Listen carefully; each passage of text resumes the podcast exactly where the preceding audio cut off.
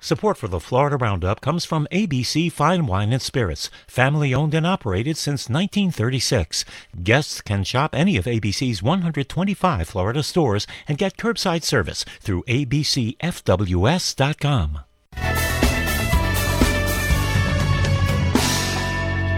Welcome to the Florida Roundup, and thanks for listening. I'm Melissa Ross in Jacksonville. And I'm Matthew Petty in Tampa.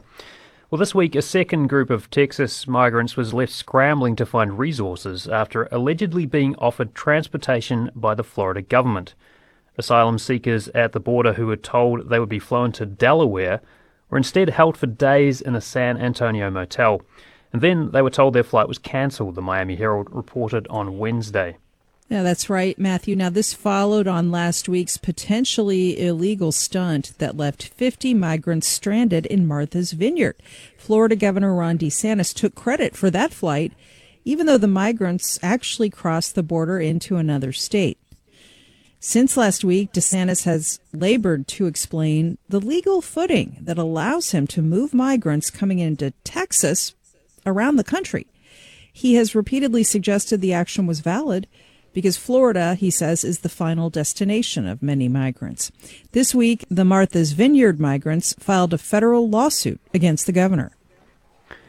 And at the same time, the House of Representatives Homeland Security Committee is asking both the Department of Justice and the Department of Homeland Security to open investigations into the flights. Also new this week, DeSantis appointee is reported to be tied to the company that arranged the private migrant transport. You can give us a call with your thoughts here on the Florida Roundup. We're at 305 995 1800 or tweet the show at Florida Roundup. Your calls and tweets in a bit, but first let's welcome Nick Nehamas, investigative reporter at the Miami Herald. Hi, Nick. Hi, glad to be here. Thank you. Also on the show, Danny Rivero, reporter host of the South Florida Roundup at WLRN. Hey, Danny. Hey, Melissa. Good to have you both, gentlemen. Nick, let's start with you. As you've been reporting in the Miami Herald, the DeSantis administration says it was trying to punk reporters who were expecting a second plane load of migrants to fly to Delaware, the president's home state. What exactly happened here, and what happened with the people expecting to get on the plane? Yeah, well, this was this was quite a day of of reporting on Tuesday. I mean, amateur flight sleuth online basically discovered that there was another flight hired by the same company that had transported the mar- uh, migrants to Martha's Vineyard that was scheduled to head from San Antonio to Delaware to an airport near President Joe Biden's summer home. So people rushed to the airport. The state of Delaware activated, you know, Department of Health and Human Services, community groups. The media was everywhere.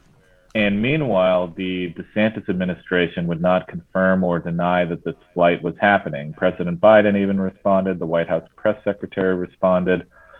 What we later learned was that this flight was very much being organized to the point that operatives uh, working for the governor, who'd been involved in the Massachusetts flights, had um, put up around 20 Venezuelan migrants at a hotel in San Diego and told them they'd be going to, uh, sorry, San Antonio, and told them they'd be going to Delaware the next day. Now, that flight was canceled in the morning without warning.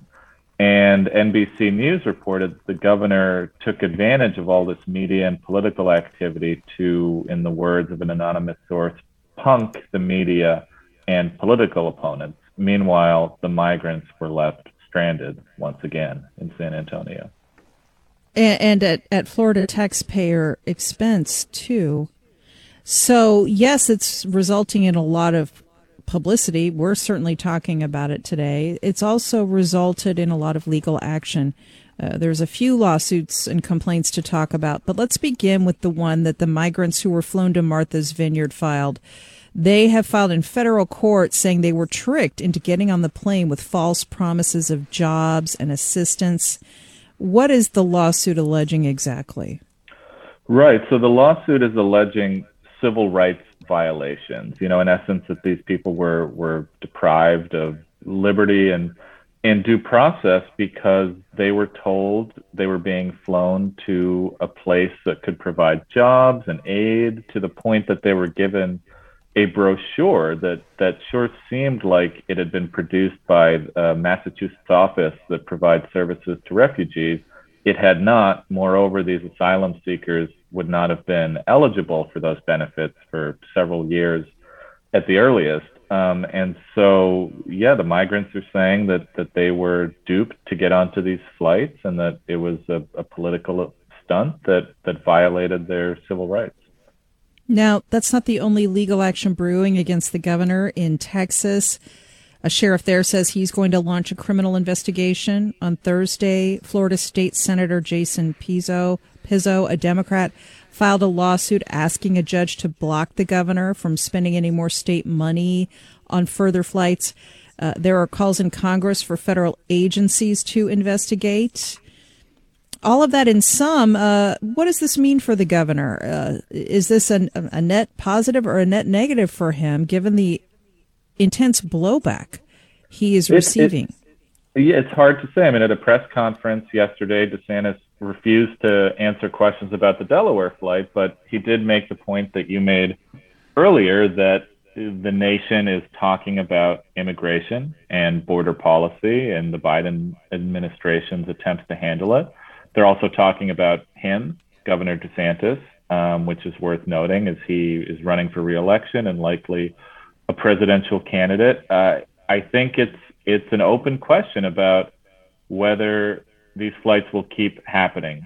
Um, certainly, from a political sense, the governor got the benefit of a lot of attention on this issue and on himself from these two flights to Martha's Vineyard and the canceled one to Delaware.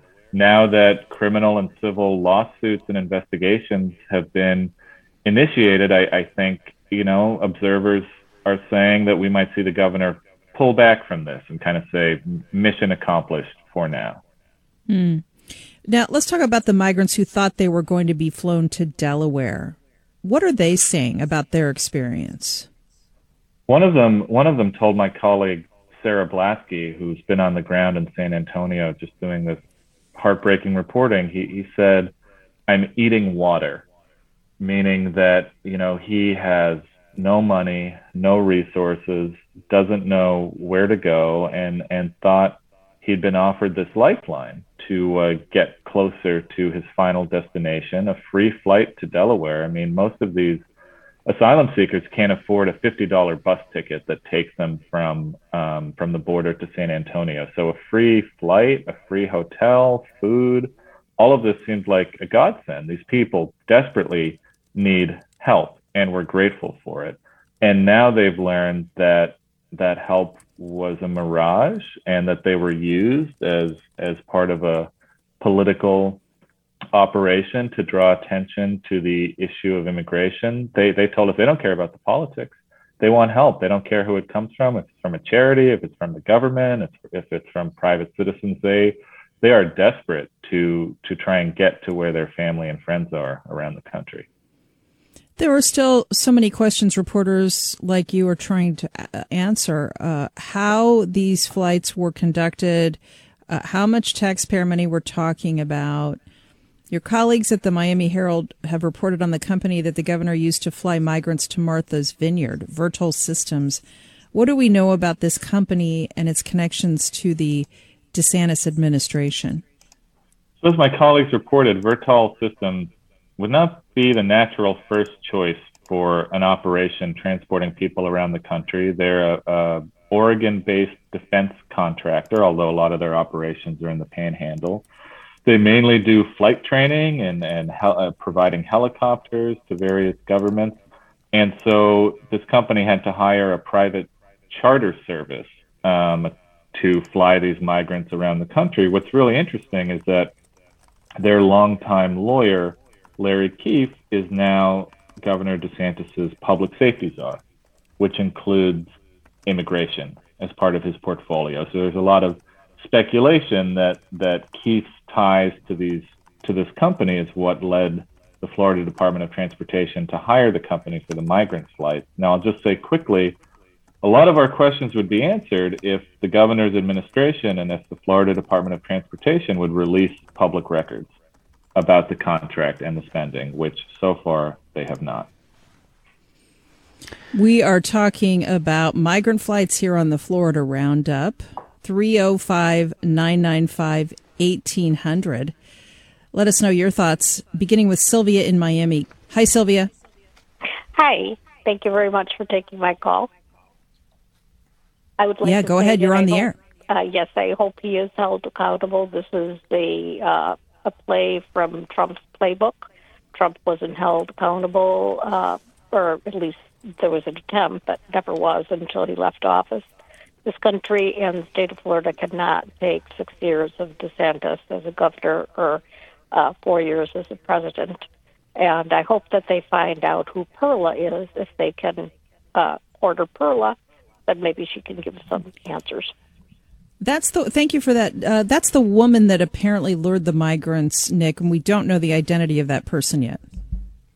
We don't we don't know who Perla is quite yet, but all the migrants or many of the migrants, excuse me, have have identified a tall blonde woman speaking broken Spanish. She has ties to both the Martha's Vineyard flights and the the Delaware group, and so I, am sure that criminal investigators in Texas, uh, with the sheriff's office there, who I should say is an elected official, a Democrat, are trying to track her down, as well as reporters across the country.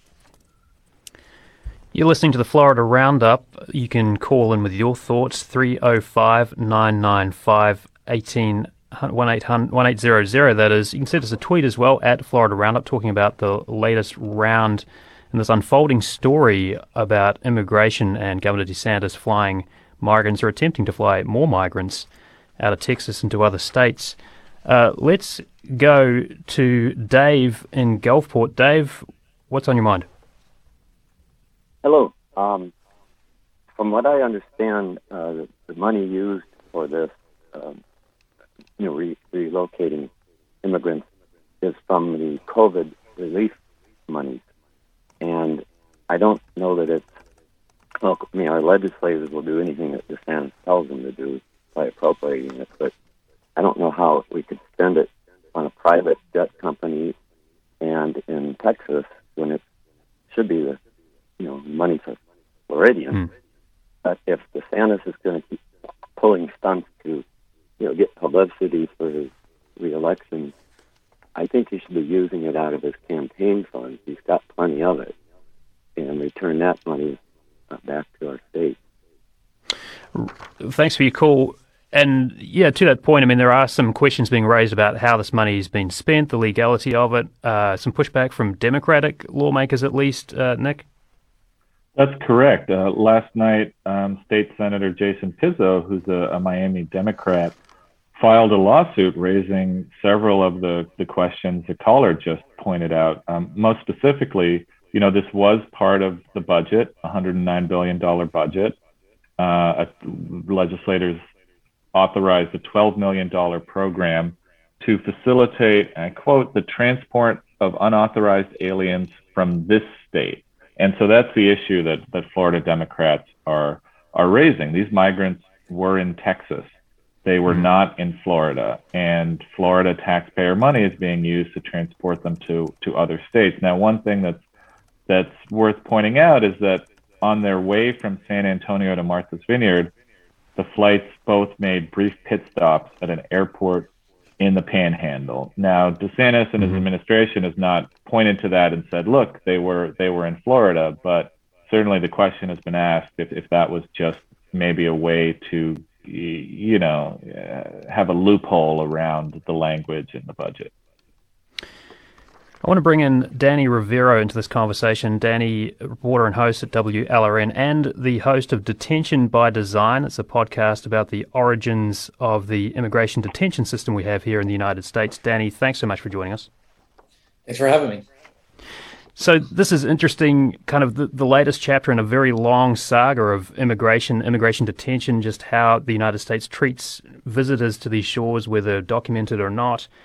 What's the response been in South Florida to, to this latest iteration of that and the, the governor's move to fly people you know, across state lines? Well, you, the the response, to speak frankly, it's heavily partisanized, heavily politicized. You know, if if um, someone came into the events of the last week or so as a fan of the governor, um, they're likely to be for it and, and cheering it. And if they're against him, they're likely to be very critical of, of where the money came from, the method in which it was done, kind of the moral and the, I guess I would say the the legal arguments um, being critical of it. Um, I, I, will note that, that that I was talking with a source yesterday um, about a poll that that is yet to be released, um, but which basically finds that I'm told that this move was has proved to be very well received by independent, non-committed voters. And mm-hmm. what, from what I'm told, that is that poll was taken by groups close to the Republican Party of Florida. Take that as you will, but basically, what we can extrapolate from that is that the the Republican Party of Florida and the administration is looking at this as a as a winning gamble. Um, that it's not going to put too many people off. It's not going to anger the wrong people for him. It's actually going to, you know, um, fire up his base, if you will. Mm-hmm. Let's get another call in. Uh, Ross, uh, I believe, is calling from Pompano. Ross, uh, go ahead. Yes. Yes. Good afternoon. Good to hear this being talked about. mm-hmm. I'm going to be a bit of an iconoclast on NPR here. I'm a WRN listener. Uh, but I'm going to say, look, if you're a true refugee, there are legitimate pathways to citizenship. And if the first thing you do upon entering the country is commit a felony by coming in crossing a border illegally, that tells me right away that uh, that your intentions may not be of the best, and that by bypassing these legitimate pathways and coming across the border illegally, you know what? A flight on uh, a flight to Martha's Vineyard is a lot better than a flight on Con Air to prison. Um, but but isn't the point that the, these these people came in legally? They were they were they were seeking asylum, and there is you know that that puts them within the realm of legal yes, they're asylum seeking seekers. Asylum. They're seeking asylum, but they should be crossing. Did they cross at a proper point, or did they just wade across the Rio Grande? If if, if I can actually um, jump in here, I mean this is there. This is a big kind of rhetorical question that that is. Um, constantly brought up is that you know these are quote unquote unauthorized people that are here quote unquote illegally. And in this case that is very much not the case. These were these are people participating in the middle of a legal process. Um, the administration whoever's administration it is has the authority to allow people entry into the country to seek asylum to go through the, the process. It is an entirely legal process um, and that's part of um, what the the legal scrutiny, you know, could look at is you know the the authorization for these funds is for quote unquote unauthorized immigrants. Will these folks, these Venezuelans that we're talking about that were sent to Martha's Vineyard, they were not here illegally. They checked in with the government. They received court hearing dates. They're in the process. Um, they don't have full immigration status as of yet. That's that's part of what will come um, possibly down the line once they go through the court dates and whatnot. But once they, they, they go are, through the process. Yeah, they are. And as, lo- of lots of tweets. Meanwhile, here's just one. Uh, please remember these migrants are human beings. It's an awful thing to do to people with so little hope. I want to thank you, Nick Nehamas, investigative reporter with the Miami Herald, for being with us here on the Florida Roundup. Thanks so much. Thank you. We'll continue the calls, tweets, and discussion right after this. What do you think? Get on the line 305 995 1800 on the Florida Roundup. Next. Hurricanes, lightning, flooding, and tornadoes affect the entire state of Florida. And the team of meteorologists from the Florida Public Radio Emergency Network keep you informed around the clock. All year long, we're committed to providing in depth weather coverage both over the radio and on the mobile app Florida Storms. The Florida Public Radio Emergency Network is supported by this station and Citizens Property Insurance online at citizensfla.com. Taxes, the environment, energy, education, healthcare, a state that's gaining nearly a thousand new residents every day, and the ongoing quest for resources to meet that growing need. These are critical issues that affect everyone in Florida, and they're just some of the issues we follow every week on Capitol Report. It's your direct connection to what's going on in Tallahassee and what it means to you. Tonight at 6:30 on WJCT News 89.9. Marcia Jo Zerivitz is author of the book Jews of Florida Centuries of Stories and founding director of the Jewish Museum of Florida. I'm Ben Brotemarkle, and coming up on Florida Frontiers, the weekly radio magazine of the Florida Historical Society, we'll talk with Marcia Jo Zerivitz. We'll discuss Miami jewel thief Harry Sittamore and the new book by Stephen Knoll. That's Florida Frontiers, Monday evening at 6:30 on WJCT News 89.9. Support for the Florida Roundup comes from ABC Fine Wine and Spirits, Florida family owned and operated since 1936, and a proud supporter of public radio. ABC Fine Wine and Spirits, always be celebrating. Welcome back to the Florida Roundup. Thanks for being with us. I'm Melissa Ross in Jacksonville. And I'm Matthew Petty in Tampa. As we continue the conversation with Danny Rivero of WLRN, let's also welcome Eduardo Gamarra, Director of the Latino Public Opinion Forum at Florida International University. Eduardo, thanks for being here. Eduardo, are you, are you with us? Well, you know, as we try to unmute Eduardo, let's go back to Danny Rivero uh, as we talk about the migrant flights uh, that the governor has been engineering from Florida, even though migrants are coming in to the border in Texas. 305 995 1800. As we circle back to Eduardo Gamarra. Eduardo, how is Florida's Venezuelan community uh, and dia- the diaspora here in Florida? How are they reacting to this story? I think they've they've been reacting in, in very predictable ways. Um, the, the vast majority um, have uh, responded uh, with with great uh, concern uh, with great concern because uh, uh, in large measure they they believe that they are now um, really the, the target of of a, of a party that they had been shifting towards the Republican Party. And in in recent days both in in our in our sort of flash polling and uh, and some interviews we've conducted, uh, and the reaction primarily of, of Venezuelan, uh, let's call them civil society organizations, the reaction has been uh, uh, mainly negative. Now there is a component of the Venezuelan community.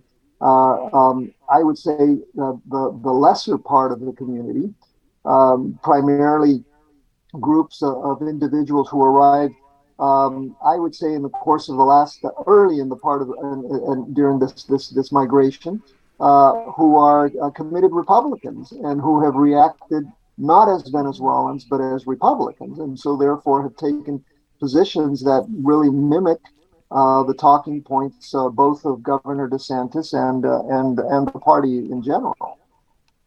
Certainly, the Hispanic vote in Florida isn't monolithic what's your sense of how this is playing amongst all of Florida's different Hispanic communities? Well, uh, that's a very good question because uh, we we think that uh, there has been a, a growing uh, shift by the Latino communities in South Florida toward the Republican Party. That's that's been a sort of an unmistakable trend, and particularly since around 2018, consolidated in 2020 uh, and certainly over the last two years, we've seen this, this shift, primarily among Cubans, also uh, uh, quite extraordinary among Colombians. And uh, what we found, at least uh, uh, in, in, our, in our work, is that the, the, the shift among Venezuelans is not as, as pro Republican as one, one, one would have expected. Um, TPS granted by, the, by, the, by this administration appears to have sort of uh, uh, made uh, Venezuelans a little bit kinder in their evaluation of President Biden, for example. Uh, that said, though, uh, I would I would say that um, most of the Hispanic community here uh, really decides on how to vote or who they're going to support on the basis of two two questions. One, what Washington's policy is toward their country of origin, and number two, what is going on back home. Uh, those two factors seem to determine how these communities see uh, politics at any given time. Frank calling into the Florida Roundup from Crawfordville. Hi, Frank. Go ahead. I was just thinking about how nice it would have been if we got a tax break on our gas, like George is doing, instead of spending our tax money on airplane rides. It's it's kind of aggravating when we're going to get a tax break, but just before election day. So, um, oh, you're talking about uh, the gas tax coming down, hopefully next month in Florida. So, right. uh, yeah, I, I appreciate your thoughts on that one, Frank. 305 995 1800. Oh, you wanted to say something else? Go ahead. No, no, I just hey, wasting my tax dollars on airplane rides for people versus political oh. stunts. You want good politics? Give us a tax break on gas. Thank you, Frank. Thanks for your thoughts. You can call in 305 995 1800. Let's go back to Danny Rivero, uh, host of the podcast Detention by Design at WLRN about the origins of the immigration detention system in the United States. Danny, uh, in your podcast, you talk about the origins of that system of migrant detention in the US and highlight as the starting point a boat that landed in Pompano Beach in December 1972 with 65 Haitians on board. And you said that then the US was caught flat footed. I'm wondering, though, just what we're seeing now with the response in Martha's Vineyard and just the general response across the political spectrum, are you seeing some echoes with, or some parallels at least, with the response to migrants arriving in the US today? You know, in, in some ways, there's parallels, and in some ways, it's a very distinct, um, you know, kind of circumstance. Um, you know, that, that incident 50 years ago, the first Haitian boat arrived in Florida, and that really marked the moment when the first uninvited asylum seekers started to make their way to the US and the, the, the, federal government was totally unprepared for it. But now the feds have 50 years of experience. It's a well oiled machine, although it's still a hugely controversial machine and it changes really depending administration by administration how they administer it. Um, but if we look at what's going on now, in some ways, it harkens back to the 1980s. We have a record number of, of Cubans coming across the border, um, much like how what was happening in 1980 with the Mariel boat lift, which really is uh, played a central role in the development of the immigration policies that we have. Um, mm-hmm. We have Haitians once again fleeing in, in massive numbers, Venezuelans. Um, migrants leaving Central America have slightly gone down, but it's really ramped up in some of these these other more authoritarian countries right now. Right. Elizabeth in DeLand. Hi, Elizabeth. Go ahead, Elizabeth. You're on the air. Oh, yes. I just wanted to point out that uh, this idea of DeSantis and Abbott is definitely not original. There is a historical reference to this. Um, if you look back in history, uh, this is straight out of the playbook of the segregationists and the white supremacists during the uh, civil rights movement. So in 1959, the White Citizens Council proposed a plan to ship black people from the South to the North where there was supposedly a deficit. It's the same idea. It, it's, it's this idea of dumping others into areas where there is a deficit. So this comes straight out of the playbook of white supremacists and segregationists. Elizabeth, thanks. Um, let's go back to Eduardo Gamarra. You know, the governor the other day, Eduardo said blue states should be sharing the burden of immigration. That's how he justified sending that first plane, two plane loads of migrants to Martha's Vineyard of course, uh, the people on that island tried very hard to help the migrants, uh, gave them food and shelter and such. But, you know, the data does show that uh, blue states do share the burden of immigration because when people come through a border state like Texas, they typically don't stay there. Isn't that right? Yes, uh, that's correct. Uh, and, and that has been so historically. Um, I had the privilege, and I say the privilege, of working in Fort Chaffee, Arkansas, in 1980 during the Mariel boat lift. I interviewed personally interviewed 4,065 Mariel entrants, and uh, and the burden there was, you know, remember it, it even cost Bill Clinton the election for for for his reelection for governor. It had enormous political consequences in Arkansas, and in large measure for the same argument that Arkansas was bearing the brunt of, of Marielitos, you know, in an, in an unfair fashion. First, it was primarily federal money that was doing the resettling. And then if you look at how many how many uh, of the Marielitos actually stayed in, in Arkansas, uh, very, very, very few. And then the second thing that's important about the Marielitos, which is so similar to the way in which, by the way, recently in social media and in some of the and some of the of the talking points that Republicans have been repeating, that those Venezuelans who are coming uh, uh, theoretically have been released from Venezuelan prisons on purpose by President Maduro, the same kind of, of description of uh, of uh, of Marielitos. They were the scum. They were they were all bad people, etc. And today, frankly, the the sustenance, the basis of our economy in South Florida, really comes from that Mariel exodus in, in 1980. And I'm assuming that most of the Venezuelans and Cubans that are coming today in 20 and 30 years and 40 years and certainly in 50 years are going to have similar success stories. Danny, I just want to come back to you for a moment. Um, you point out in your podcast, uh, you talk about the political forces that determine how one group of migrants to the United States might be received compared to another group. Uh, I'm wondering how you think the story of Florida's governor flying Venezuelan migrants to Martha's Vineyard fits into that broader narrative. Right. Yeah. I mean, we we we have to remember that these decisions, when the the federal government is allowing one group or another group into the country, I mean, these are always political decisions. We saw that, you know, going. We've seen that going back decades in this country, and then you know we're seeing it now with Ukrainians. We've had over 100,000 Ukrainians led into the country since the war in Ukraine started in February. Mm-hmm. No one is raising hell about that. Um, and that's for political reasons. It's politically popular.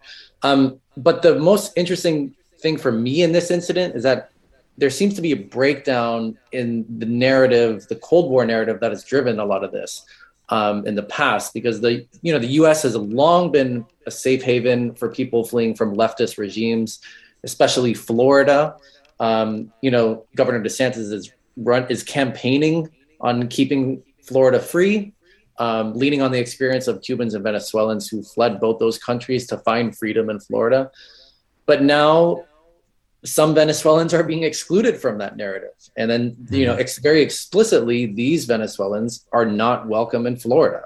They're being condemned as being here illegally. And, and to Eduardo's point, is a very strong echo of the narratives that were floating around during the Mariel boat lift about, you know, these people are not like us, like their early arrivals. They're different. Mm-hmm. And in a different way, it reminds me of the crisis in Nicaragua in the mid in the mid 80s when the Nicaraguan refugees were being shunned and mistreated by the federal government because a lot of them were poor, they were indigenous, they were not highly educated. But in that instance, the Cuban community in South Florida really rallied at the local government and community group level and they stepped up in lockstep to help them set up new lives and it was a really strong feeling of solidarity and we're not really seeing that right now this is a very politically fractured country and community that they're that they're entering into you're listening to the Florida. Certainly, just let me uh, let me just say you're listening to the Florida Roundup. We are talking about immigration and the fallout from Governor Ron DeSantis' move to fly migrants from the southern border to other states, first to Martha's Vineyard, and then an attempt to fly them elsewhere. Uh, this week as well. You can send us a tweet. We're at the Florida Roundup or call 305 995 1800. Go ahead, uh, Eduardo. Yes, I just wanted to add something that uh, uh, we we do a uh, we monitor local radio fairly carefully, and and the discussion this week has been very interesting in regard to this to this incident because it appears that Republicans and they're saying this publicly, right? Uh, about three weeks ago, um, Vice Governor uh, Jeanette Nunez came on radio here and said that the governor would be deporting Cubans to Delaware. That created such an incredible backlash against her and against the, the governor, right? That how could you do this to Cubans? Well, now the, the, the discussion is, and, and they're saying it publicly, that they decided to to uh, to uh, take on Venezuelans because in the end they're not a significant voting uh, group. We can we estimate that there are about 72, 75,000 Venezuelans who vote, significantly mm-hmm. smaller than Cubans and therefore an expendable group in terms of politics. Mm. Here's another tweet. I'm a former long term state employee, and I'm suspicious that multiple state purchasing rules have been broken or manipulated with what is pretty obviously a political campaign stunt. As we learned in, earlier in the hour from uh, Nick Nehamas at the Miami Herald, public records requests are underway to try to learn more about those kinds of rules. Michael in Tampa. Hi, Michael. Thanks for calling. Go ahead. Hi there. My name's uh, Mike. Yeah, I, I um, am actually an immigrant, as you probably can tell from my accent, uh, to the states, um, and I, I, would imagine that um, if I was offered the ability to go to Martha's Vineyard, um, I would be more than happy to take it up. I think what Ron DeSantis' um, action has demonstrated is that these so-called sanctuary cities in the north of uh, the country are really sanctimonious cities because when it comes, they claim that they will uh, take care of immigrants and they're welcoming, and then basically, as soon as a few turn up um, in one of the richest enclaves in the US, where the rich, the powerful, and the beautiful live, um, they immediately throw a hissy fit and have them all deported within 44 hours.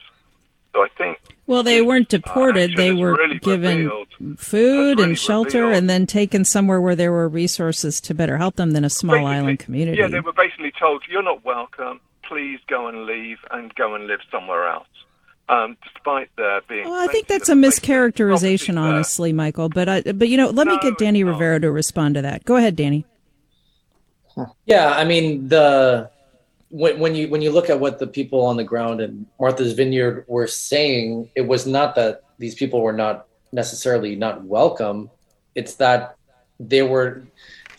First of all, there was no coordination with anyone on the ground to notify that they, that these people were coming.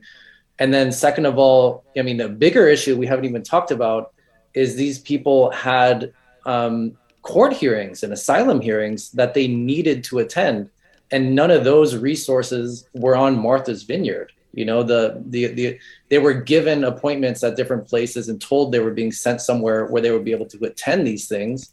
And then they were sent. Weren't somewhere. they also told that they had addresses at homeless shelters around the country that were also fraudulent? That that's been reported by their attorney. Cor- correct, and and so the issue is not just you know the, the you know the people on Martha's Vineyard didn't want these people. It's that they were sent there without knowing where they were being sent, and then upon being there, learning that it would be impossible to make their court hearings.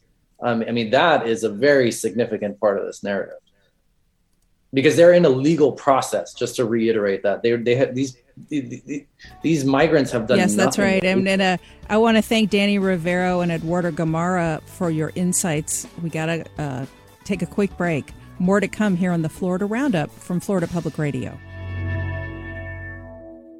What's the solution to America's immigration issues? Many presidents have tried to come up with answers. More agents and technology deployed to secure our southern border. The most technologically advanced border security. We will treat organizing a crime syndicate to smuggle aliens as a serious crime. But migration policy experts say it's time to redefine the terms of immigration altogether. That story this afternoon on All Things Considered from NPR News. Starting at 4 on WJCT News 89.9.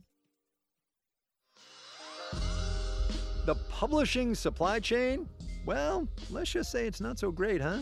The worst case scenarios were happening. So you were seeing things like books that were specifically tied to holidays not make it into the stores in time. I'm Kai Ryssdal the Perils in publishing next time on Marketplace. Tonight at 6 here on WJCT News 89.9.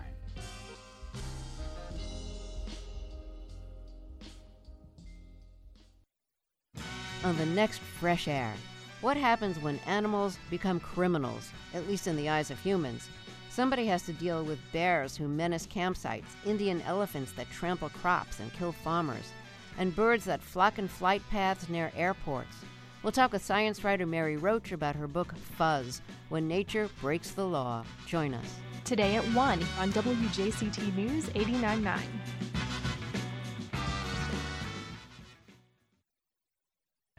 Support for the Florida Roundup comes from ABC Fine Wine and Spirits, family owned and operated since 1936. Guests can visit 125 stores throughout Florida or shop online at abcfws.com.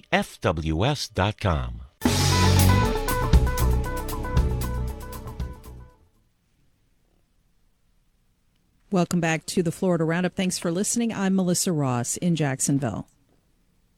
And I'm Matthew Peddie in Tampa. Well, a new report from free speech advocacy organization PEN America places Florida among the top states for banned books. According to the report, Banned in the USA, the growing movement to censor books in schools. More books are being banned across more school districts in more states. In Florida, for example, 21 school districts have book bans involving 566 books and the majority of banned books contain themes or characters involving the LGBTQ community and people of color. Yeah, PEN says the move to challenge or remove books from schools has grown into a full fledged social and political movement.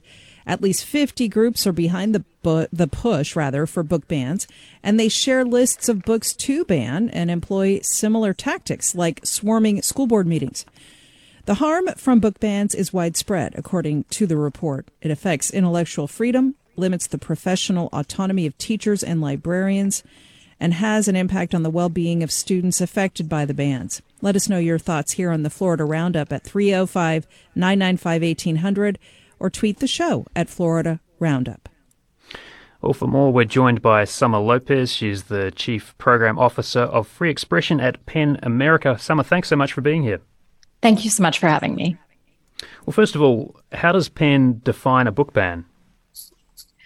So, we define a book ban as any change in a book's status and the access that, that students have to it. And so, you know, this can be something that takes place um, permanently. It can be uh, something that occurs more um, temporarily. Um, but essentially, it is anything that occurs as a result of parent or community challenges, administrative decisions, or indirect uh, response to pressure from lawmakers or other officials. This is not something that's happening through sort of regular review processes that librarians or educators might go through, but something that makes something that was previously accessible um, removed from availability to students or where access to that book may be restricted or diminished. So tell us more about books that are being removed from schools, whether in Florida or, or elsewhere in the United States. What's in them and who wants them out of the schools?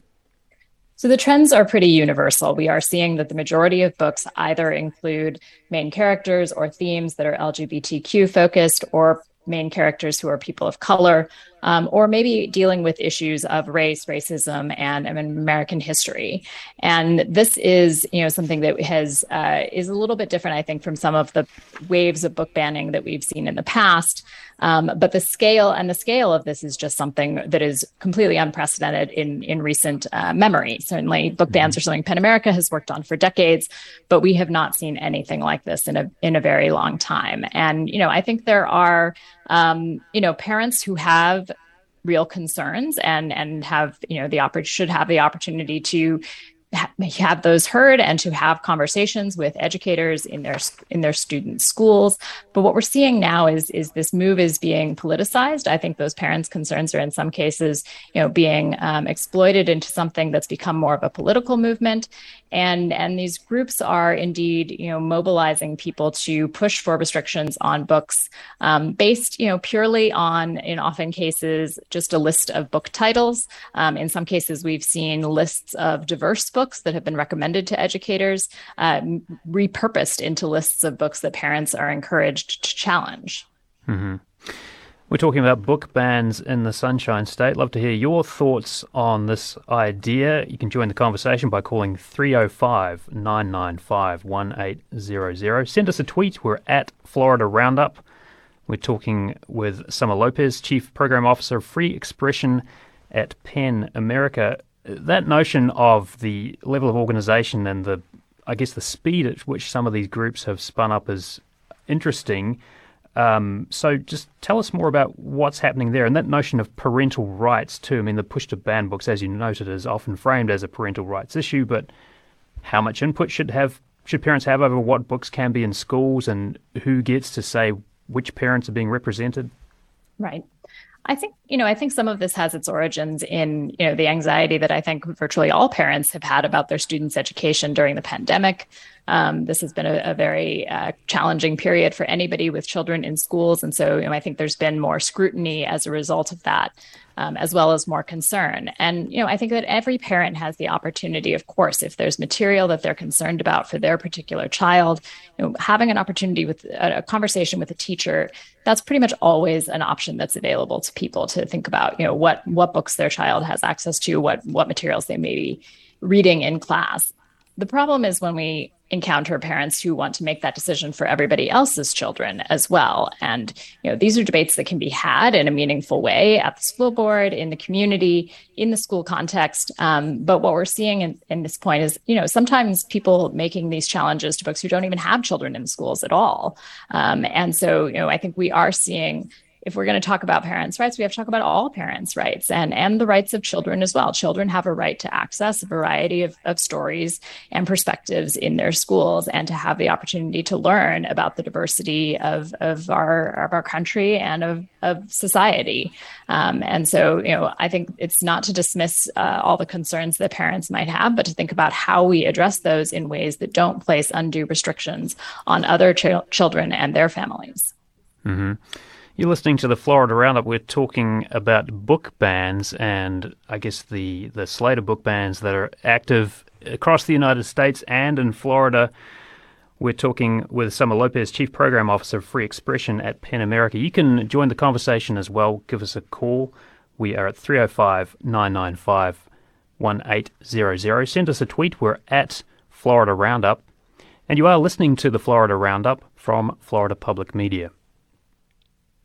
Roger on the line in Camillus Park. Hi, Roger. Go Hello. ahead. Hello. Thanks for taking the call. Um, in China, nobody can read anything in any source regarding the Tiananmen Square events of some years ago. And I think it's quite dangerous that the political agendas have taken control of, uh, you know, what, what people may or may not read. I think my, uh, growing up, my librarians and teachers did a good enough job of that. Thank you, Roger. Summer, that is the subtext, I think, of your report over at PEN America that when societies start to ban books, according to your research and your data, that is the so called canary in the coal mine for the future of free expression, democracy, more values that we hold dear in this country. Is that the moral message of your report? I think that is essentially the message. And, and PEN America is an organization that works in the US and internationally. We're part of a global network of PEN centers of writers and readers around the world. And we do know that this is a warning sign. You know, books have been banned by authoritarian regimes from Nazi Germany to apartheid South Africa to Putin's Russia.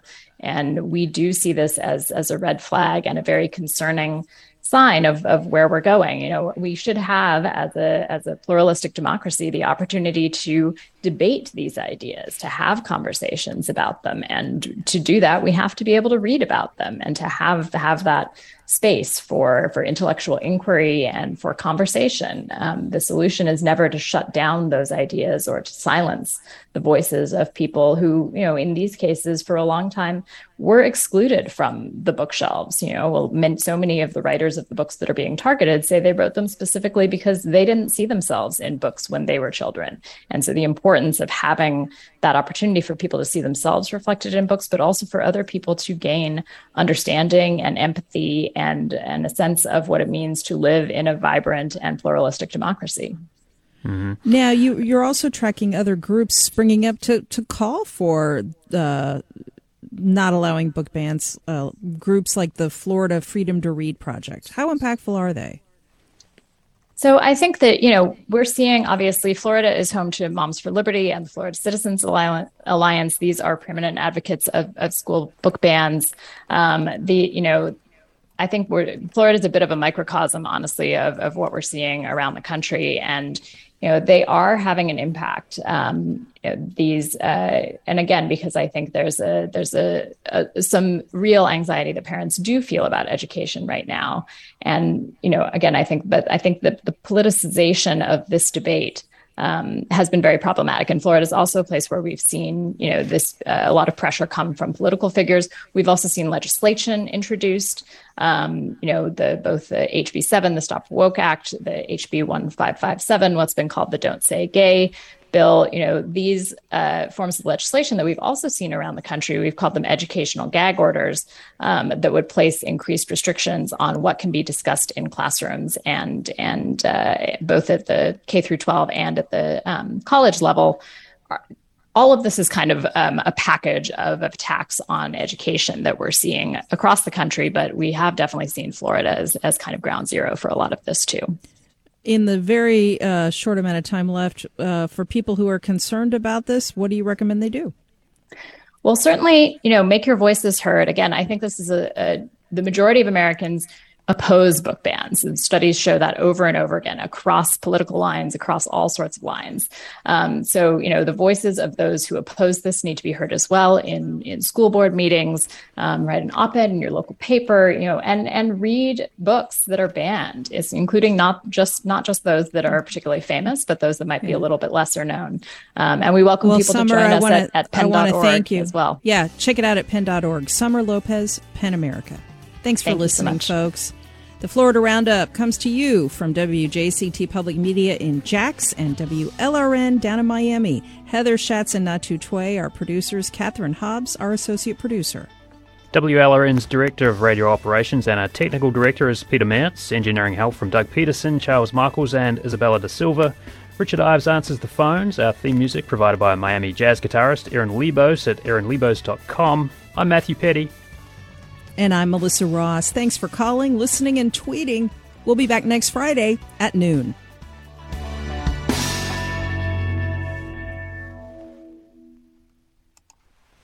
Support for the Florida Roundup comes from ABC Fine Wine and Spirits, family owned and operated since 1936.